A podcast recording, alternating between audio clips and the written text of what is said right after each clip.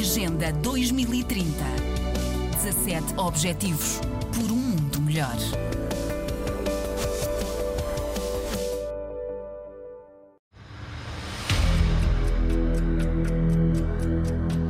Somos mulheres que lutam, que não esperam por alguma coisa acontecer, não têm emprego. Josefa Souza é o principal rosto da Associação das Mulheres do Planalto Leste, na fronteira entre os municípios do Porto Novo e Ribeira Grande de Santo Antão. Criada em 2005, a Amupal desenvolve uma série de projetos que visam proporcionar rendimentos e oportunidades de emprego às mulheres chefes de família. Por causa da migração para outras ilhas, a associação tem vindo a perder alguns elementos. Inicialmente constituída por 42 mulheres, hoje a Amupal conta com o contributo de pouco mais de 30 mulheres da zona do Planalto Leste. Com a pandemia da Covid-19, todos os projetos que a associação vinha desenvolvendo foram suspensos. Antes eh, produzíamos farras escolares, fazíamos doce caseiro, depois passamos para o projeto turista, estava a dar muito bem. E a pandemia? Veio a pandemia, e a seca, e, e, e entretanto ninguém fica parado. Se, se, se, isso não está a dar, eu já estou em outra, com uma mochila às costas, a, a, vender roupa usada, que eu tomo naquela pessoa, na outra.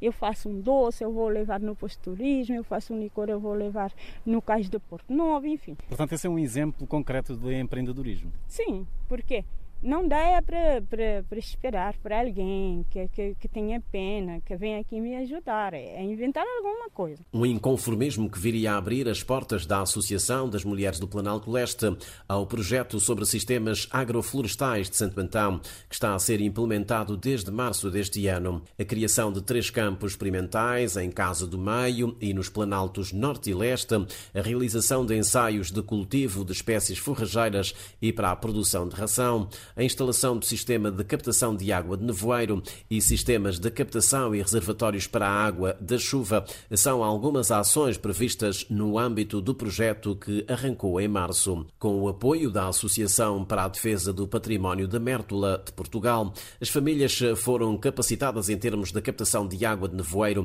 e retenção de água das chuvas. O que se pretende é que dominem soluções alternativas e inteligentes para a agricultura. No campo agroflorestal do Planalto Leste, há uma variedade de plantas através do sistema de ninho, conforme explica Ari Lopes, técnico agroflorestal da ADPM. Podemos ver aqui no ninho onde temos o sisal, que é uma planta que se adapta bem ao nosso clima, aloe vera, que são eles são plantas suculentas e que que absorvem água, guardem e também há, essa facilidade de, de transferir sim águas e nutrientes a outras a outras plantas. Então plantamos no mesmo ninho tudo. O sisal, aloe vera e uma planta de frutos e outras, e outros hortícolas. Técnicas inovadoras que promovem a agroecologia como instrumento para a conservação da paisagem terrestre e para a resiliência das comunidades rurais. São conhecimentos que, diz a Presidente das Mulheres do Planalto Leste, Josefa Souza, vão ser aplicados na plantação de árvores fruteiras. Já temos produção de frutas, árvores de frutas por aqui, mas são abandonadas. Não cuidamos delas. Então vamos pegar essa técnica. Essas plantas aqui não vão produzir por enquanto. Mas vamos usar dessa técnica para cuidar daquelas que já produzem. Que é de lá que tiramos os frutos para fazer as transformações. Mas tirar é frutinhos bem miudinhos por causa de não, não podar, de não tratar. Então, o que é que estamos aprendendo aqui? Vamos já usar naquelas que já produzem. Ao contrário do que seria de esperar, a zona alta do Planalto Leste não tem sido bafejada pela chuva nos últimos anos. As mulheres e os homens do campo têm recorrido à água autotransportada, uma dificuldade que está em vias de ser ultrapassada, uma vez que, de acordo com o especialista Ari Lopes, o projeto agroflorestal da Ilha de Santo Antão prevê a captação de água de nevoeiro através da construção de reservatórios de ferro-cimento. Essa zona tem muito nevoeiro e pode-se produzir uma certa quantidade de água. Já houve experiências feitas mesmo a nível de Santo Antão, mas que não que não foi adiante. Não. Então vamos eh, agora mesmo no mês de setembro já começar essa experiência e ver o que os resultados é que é que teremos. Bom, esse reservatório ferro-cimento que construímos, que é um reservatório simples, eh, onde houve uma formação para as famílias e uma forma que as pessoas possam ter nas suas casas um tipo de reservatório que não custa muito caro e que podem recuperar água das chuvas, dos terraços, dos talhados. Leonor Canadas é aluna do curso de mestrado em Agricultura Biológica com supervisão de duas universidades europeias, uma austríaca e outra dinamarquesa.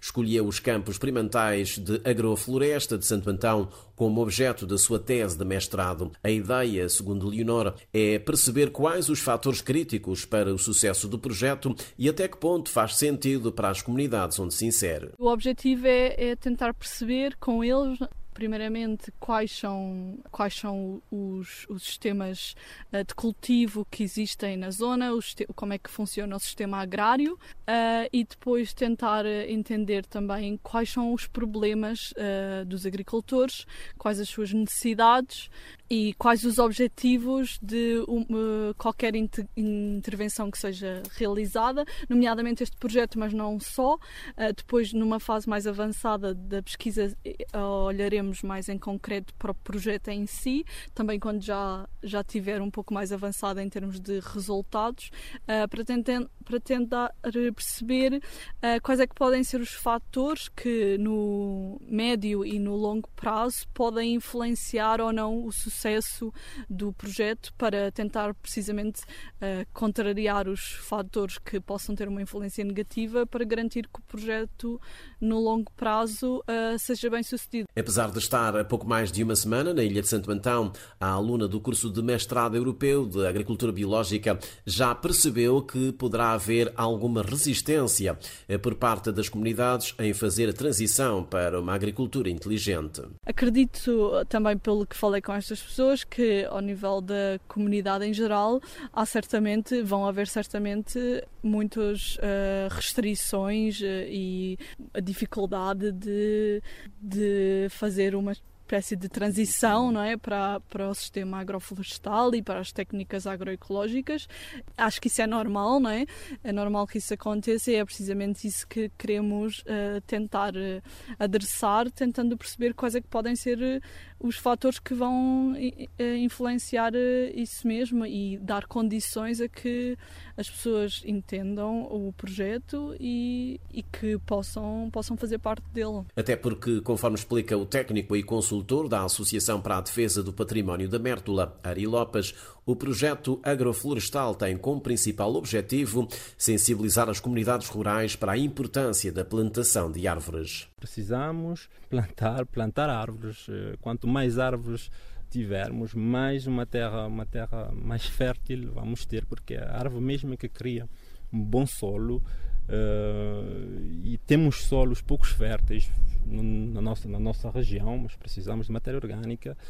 A árvore também com, com as suas raízes que vão captar água nas profundidades, vai também uh, servir para captar o carbono da atmosfera, sequestrar o carbono, criar uh, também nevoeiro. A Associação das Mulheres do Planalto Leste aproveitou a relativa melhoria da situação uh, da pandemia da Covid-19 em Cabo Verde para retomar os seus projetos de desenvolvimento, nomeadamente a unidade de produção de doces e licores. Agenda 2030 17 Objetivos por um mundo melhor.